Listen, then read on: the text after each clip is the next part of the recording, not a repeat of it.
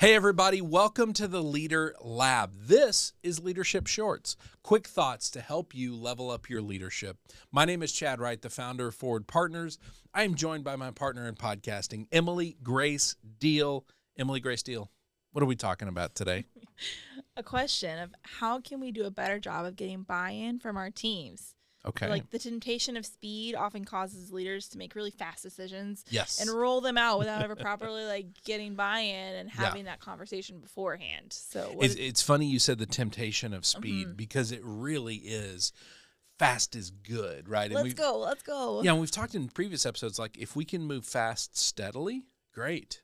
If we Mhm. can't, we slow down. And this is kind of a piece of that because if we're not getting buy-in from our people and and having them help us figure these things out, then we're not actually moving steadily. Mhm. Because when we don't get buy-in, it creates chaos and it creates a lack of clarity. And so ultimately, it really is our job if we're going to create steadiness and and that sustainability to get buy-in. So let's talk Yeah. about how to do that a little bit. And the way we do that is we have a framework that we give to people. Again, my favorite thing in the world is creating a framework to solve a problem.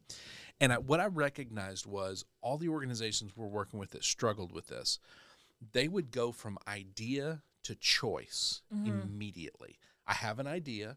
Now I'm going to make a choice and just start Let's rolling get it done. out Let's make an action Yes. for it. Yeah. which I get. Like on StrengthsFinder, my top strength is activator, which is take it from idea to reality fast. That I, I want that, right? Mhm.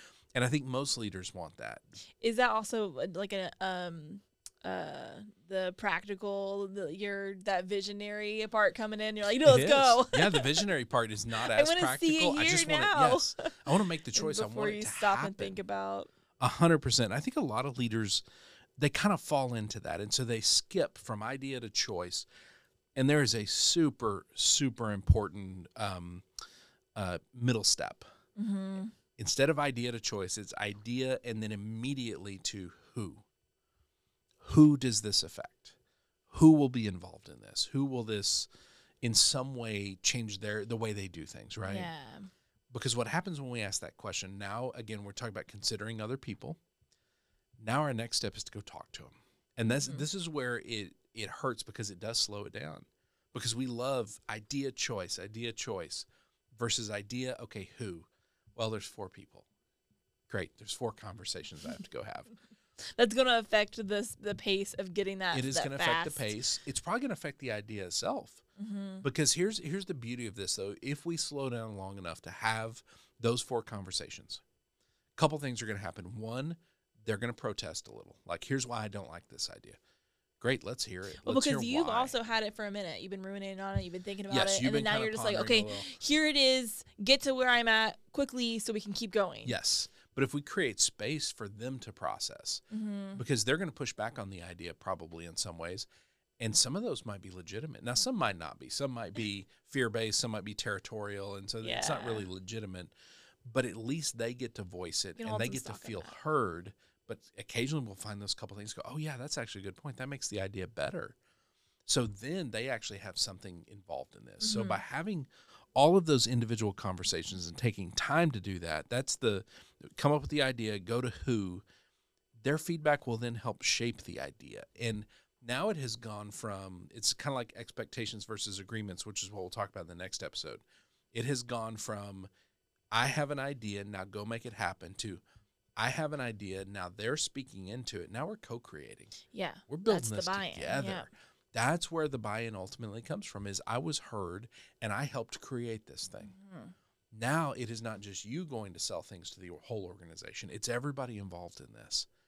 We feel valued. We feel heard because what happens when we go from idea to choice, we're basically saying to that other person, we don't value you. And even if that choice is good, you're still like, Yes. no, it's terrible because I didn't have any input in it. I didn't feel 100%. heard. I didn't feel like that meant. Yep. Now it's been forced upon me. Yep. Now what? Now I have to live with this. Now I'm unhappy. You no longer have an ally to help you go sell this idea. You have somebody to grumble about it, right?